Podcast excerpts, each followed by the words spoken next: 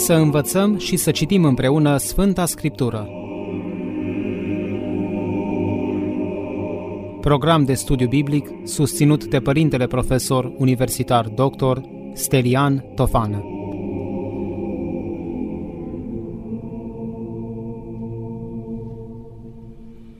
Dragi ascultători ai postului de Radio Renașterea, continuăm programul nostru biblic cu tema Taina Sfântului Botez, botezăm adulți sau copii, ce ne spune Biblia.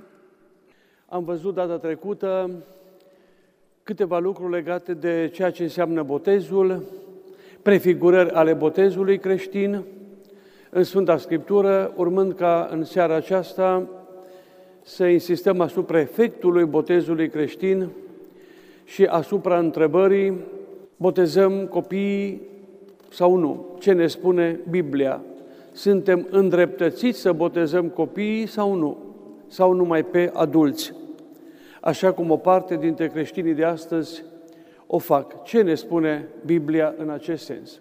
Avem temeiuri ale Sfintei Scripturi care vorbesc despre botezul copiilor sau nu? Răspunsul la întrebarea aceasta, direct, înainte de a analiza niște texte, este următorul. Nu avem mărturii directe, dar avem mărturii indirecte și logica lor este suficientă. Și pe acestea o să le vedem. Mergem puțin mai departe în temeiurile patristice să vedem ce făceau primii creștini acum, dincolo de ce ne spune Biblia. Și luăm câteva texte în acest sens. Iată din secolul, secolul 3, început de secolul 3. Sfântul Irineu de Lion spune într-o lucrare a sa, adversus heresis, adică împotriva ereziilor, spune așa, Iisus a venit să mântuiască prin sine pe toți, adică pe cei ce se renas prin El pentru Dumnezeu, pe prunci, deci Iisus a venit să mântuiască pe toți, pe prunci, pe copii, pe tineri, pe bătrâni. Deci, atât. Implicit, de aici rezultă că creștinii își potezau copiii dacă Iisus a venit să-i mântuiască și pe ei. De aici deducem că sfârșit de secol 2, început de secol 3, creștinii își botezau copilașii. Origen în secolul 3, la fel. Spune, biserica a primit secolul 3, când nu existau confesiuni creștine, când nu existau denominațiuni confesionale adică ce înțelegem astăzi, ortodoxi, catolici, protestanți, neoprotestanți și așa mai departe. Noi vorbim de creștinismul primar acum. Noi nu vorbim de creștinismul divizat. Noi vorbim de creștinismul autentic, cel nedivizat, cel care a ieșit de la mormântul lui Isus. Biserica a primit de la apostol, spune Origen în secolul III, tradiția de a împărtăși botezul și pruncilor. Pe ce vrem mai clar? Ce dorim mai, mai precis și mai clar și argumente mai multe decât viața primilor creștini, în care își botezau, acești primi creștini își botezau copiii. În omilia la romani, a noua, în cartea a, a cincea, se spune clar acest lucru.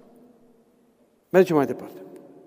Fericitul Augustin, secolul 4, început de secol 4, 5, spune așa, Botezul pruncilor fericitul Augustin moare în anul 430. Botezul pruncilor l-a avut biserica din totdeauna. Ce dorim mai mult? Deci botezul pruncilor l-a avut biserica din totdeauna. Ea l-a primit din credința înaintașilor, ea îl păzește constant până la sfârșit. Cuvântarea 176 despre botez. Ce să vrem mai mult? Ce argumente mai mult vis-a-vis de cum au înțeles creștinii Scriptura vis-a-vis de botezul copiilor. Și acum un sinod în care s-a statornicit o regulă pentru biserică, pentru viața primilor creștini.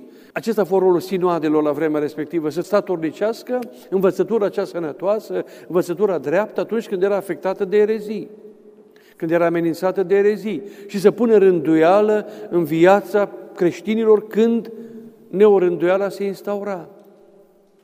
Și iată ce se spune într-un canon ce s-a hotărât la Sinodul din Cartagina din anul 418 în creștinismul primar cu privire la botezul copiilor. Citim acest text. Cel ce neagă necesitatea botezului pruncilor nou născuți sau zice că, deși se botează ei spre iertarea păcatelor, totuși nu primesc din păcatul cel strămoșesc al lui Adam nimic ce ar trebui să se spele prin baia renașterii. Adică e vorba de botez. Acela să fie anatema. Deci cel care spune că nu-i nimic în copil de iertat și nu trebuie botezat, acela să fie anatema. Am luat textul, l-am văzut din Roman 5, 12. Adică să fie eliminat din biserică. Să fie dat satane. Să fie blestemat. Asta înseamnă anatema. Mai departe.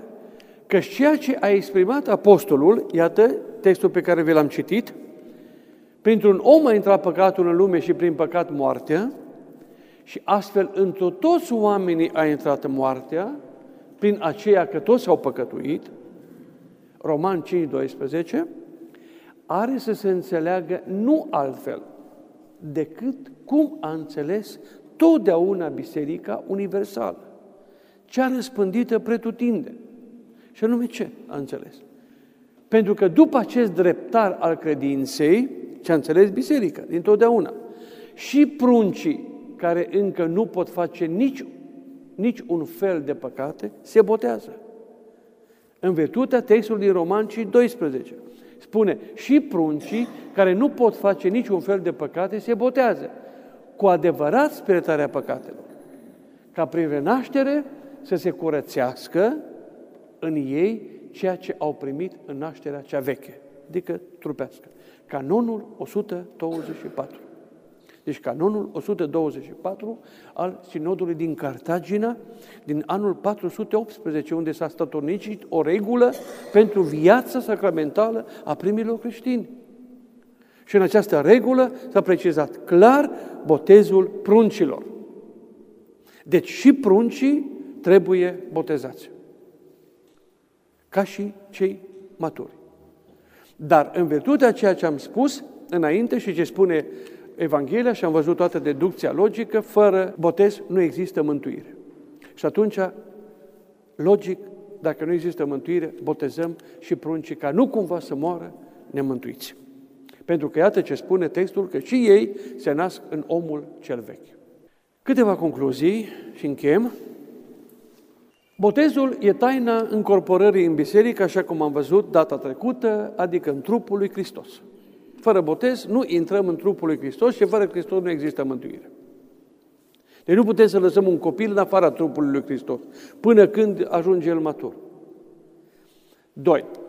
Botezul copiilor este justificat biblic și patristic. Și am văzut acest lucru. 3. Biserica primară a avut în practica ei, cum am văzut, botezul copiilor. Absolut clar toate aceste dovezi. Vă mulțumesc și acum pentru câteva clipe, dacă aveți întrebări, vă ascult. Botezul prin cufundare și botezul prin stropire. Așa. În mod normal, botezul trebuie făcut prin scufundare.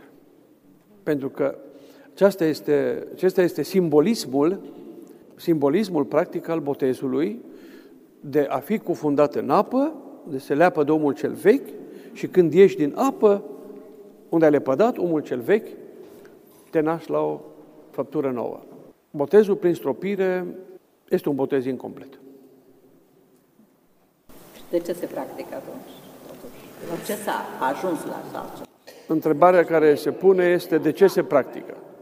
Deci botezul prin stropire, aș putea să spun că este un botez valid, pentru că este făcut în numele Sfintei Trăimi și există elementul apă. Să știți că botezul prin stropire este în Ardeal nu a fost și s-a practicat în, în Sud și în Moldova nu, Ardealul oarecum sub influența practicii apusene, unde botezul este prin stropire. Dar trebuie toți să realizăm botezul prin scufundare. Acesta este botezul cel adevărat, în tot simbolismul lui. Atât pot să vă spun. Așa, cei care au fost stropiți. Nu ne botezăm, bote- botezul este valid și dacă s-a făcut prin stropire, el s-a completat mai departe prin credința noastră și prin viața pe care am dus-o. Nu e nevoie să ne botezăm încă o dată pentru că a fost făcut în numele Sfintei Trăi. Aș dori să vă întreb uh, ceva legat de rolul nașului, care se pare că apărea și în cazul botezului maturilor.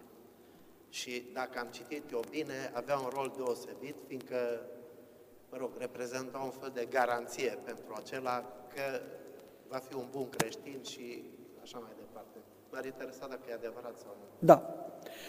Nașii nu sunt numai cei care mărturisesc credința în locul copilului și devin, în acest sens, părinții spirituali ai lui. Foarte mare responsabilitatea nașilor la botez. Devin părinții spirituali care l-au născut prin mărturisirea credinței lor pe copil la noua viață. Ei sunt mai importanți decât părinții trupești.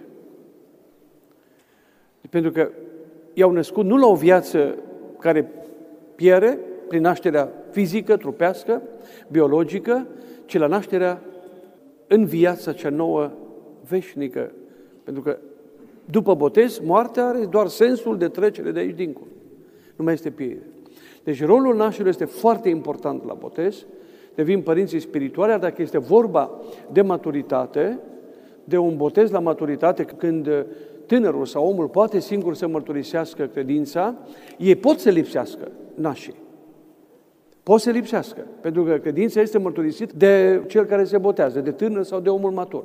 Dar dacă sunt mași, nași, ei sunt un garant al clipii, al acelui moment, al acelei clipe în care omul s-a născut o viață nouă, dar ei nu mai sunt mărturisitori de credinței celui care se botează, dacă cel care botează poate să mărturisească credința.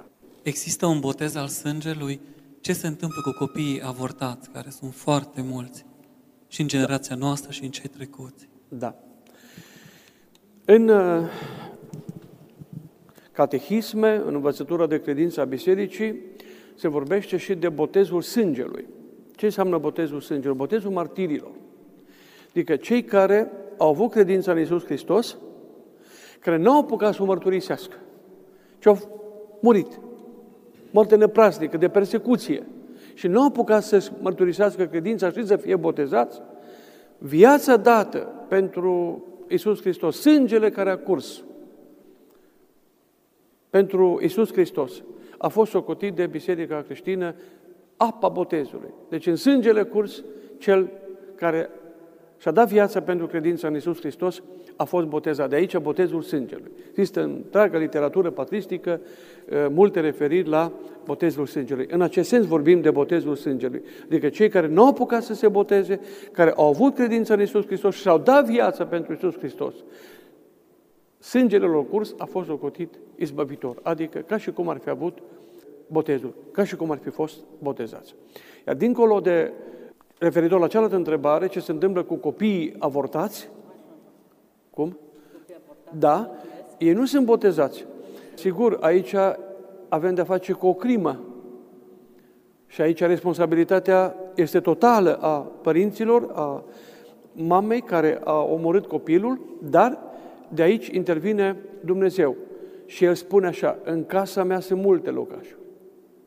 Deci Dumnezeu poate să-l socotească aproape de el veșnic pe un astfel de copil care, iată, este un alt martir, într-o altă formă, un martir a nebuniei și a nesocotinței părinților sau a mamei, dacă i-a luat decizia. Părinții duhovnici de mănăstire dau canoane foarte aspre mamelor care au avortat. Șapte ani oprire de împărtășanie, se știe de frăsinei, mănăstirea pentru femei de jos și alți părinți aspri. Și după aceste canoane se crede că dacă mama și-a plâns păcatul împreună cu tatăl, viața copilor de dincolo se reabilitează într-un fel. Până unde poate duhovnicul să ducă această mângâiere? Schimbă ceva canonul sau mângâie, ușurează viața copilului de dincolo? Da. Deci, un astfel de copil sau starea unui astfel de copil avortat este mâinile lui Dumnezeu. Decizia are Dumnezeu vis-a-vis de el care n-are nicio, nicio vină. vis-a-vis de viața care i s-a luat. Iar prin canonul și prin pocăința mamei se iartă ei păcatele personale. Și Dumnezeu poate să o ierte, să ne socotească păcatul, sigur, având în vedere și circumstanțele în care atâtea avorturi se produc. Adică, mama oricum este vinovată, putea să facă ceva pentru a salva copilul. Dar sunt și situații în care, peste voința ei, în anumite situații, ca atare, constrânsă dintr-o parte și din alta, vina este, poate să fie totală sau mai mică, intrând în, sub, sub lupa culpabilității și alte persoane în acest caz. Este ca și cu crima. Sigur, criminalul nu este întotdeauna total cel care a tras sau care a plântat cuțitul, ci cei care poate l-au condus până acolo, încât el a ajuns să facă așa ceva. Aceia sunt responsabili. Toți aceștia fac parte din cortegiul vine, din cortegiul morții. Deci, canoanele uh, sunt pentru sufletul mamei, pentru iertarea ei, pentru ceea ce ea poate să facă pentru ea însăși, dar vis-a-vis de copilul avortat, decide Dumnezeu. Tot părinții duhovnici au dat un botez pentru un avort. Practica aceasta, cum o vedeți? Adică un avort săvârșit de mamă să fie răscumpărat cu un botez în care ea se implică. Acestea, sigur, sunt uh, sfaturi, sunt canoane, sunt soluții date de duhovnici pentru mângâierea mamei, pentru încercarea de salvare cât se poate a sufletului ei, potrivit îndemnului Apostolului Pavel care spune, sau sfatului Apostolului Pavel care spune în 1 Timotei, femeia se va mântui, vă mă amintiți, în cadrul programului biblic am spus acest lucru, prin nașterea de copii. Și aici poate să fie luată în calcul și nașterea din nou prin botez a unui copil. Deci poți să suplinești mult în acest sens, poți să faci mult pentru vina ta, botezând un copil, dar soarta celui care a trecut dincolo în acest mod crud, să spunem așa, este mâna lui Dumnezeu. Tot ce se face mai departe este pentru sufletul mamei. Pentru iertarea păcatului și răscumpărarea păcatului personal. Două întrebări aș avea dacă se poate. Poate preotul să refuze botezul unui copil dacă atât părinții cât și nașii nu sunt creștini practicanți și refuză să fie catehizați pentru a putea mai departe să învețe pe copil credința? Deci, poate să, la început n-am înțeles. Poate preotul să refuze botezul unui copil? Am înțeles, da? Nu.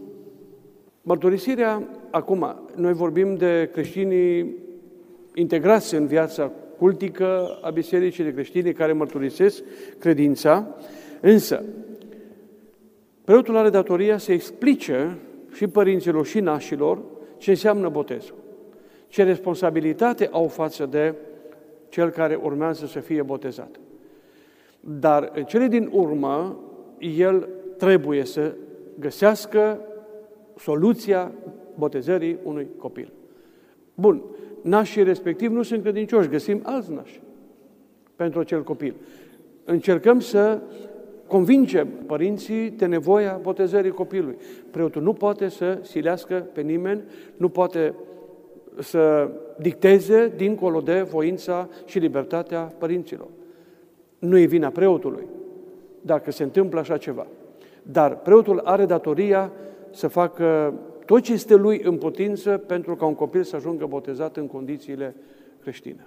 A doua întrebare, au fost botezați doar apostolii cu Duhul Sfânt și cu foc sau suntem și noi? Nu, și noi suntem. Botezul, am spus, botezul creștin este botezul cu Duh Sfânt, care Duh Sfânt este acea energie ca și puterea unui foc care schimbă, transformă viața noastră fiecare. Deci nu numai apostolii au fost botezați cu Duh Sfânt, ci fiecare botez creștin este sub auspiciile puterii Duhului Sfânt, care transformă aceste energii care schimbă din temelii omul.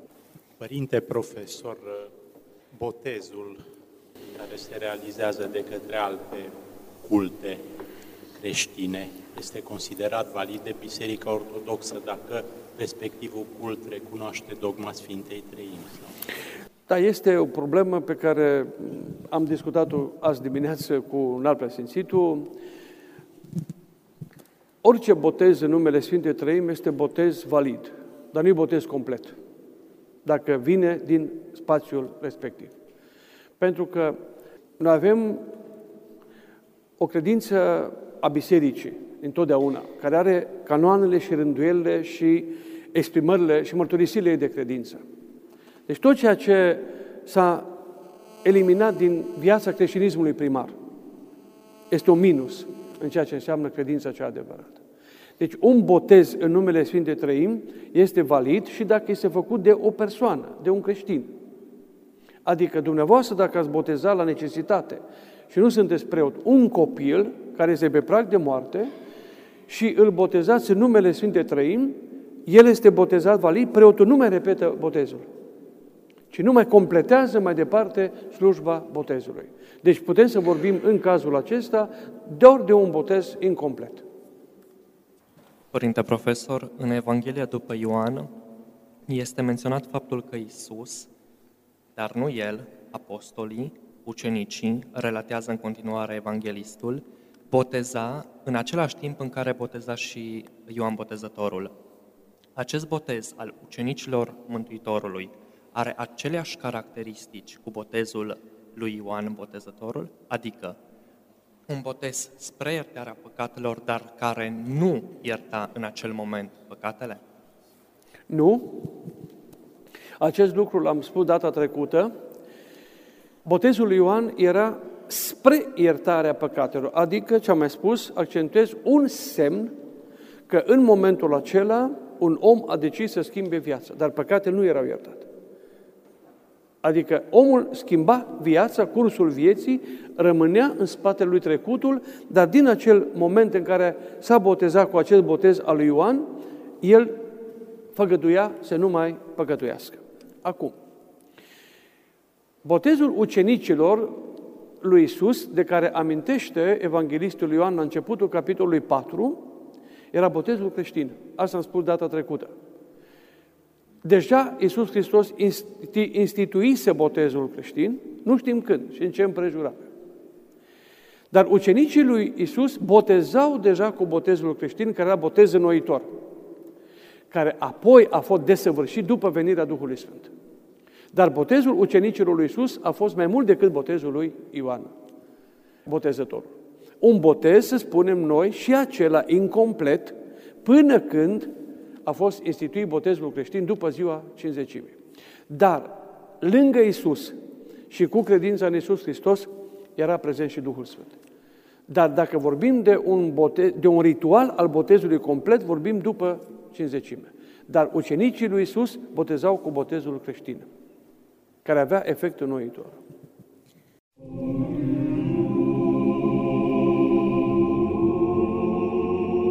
Să învățăm și să citim împreună Sfânta Scriptură. Program de studiu biblic susținut de Părintele Profesor Universitar Dr. Stelian Tofană.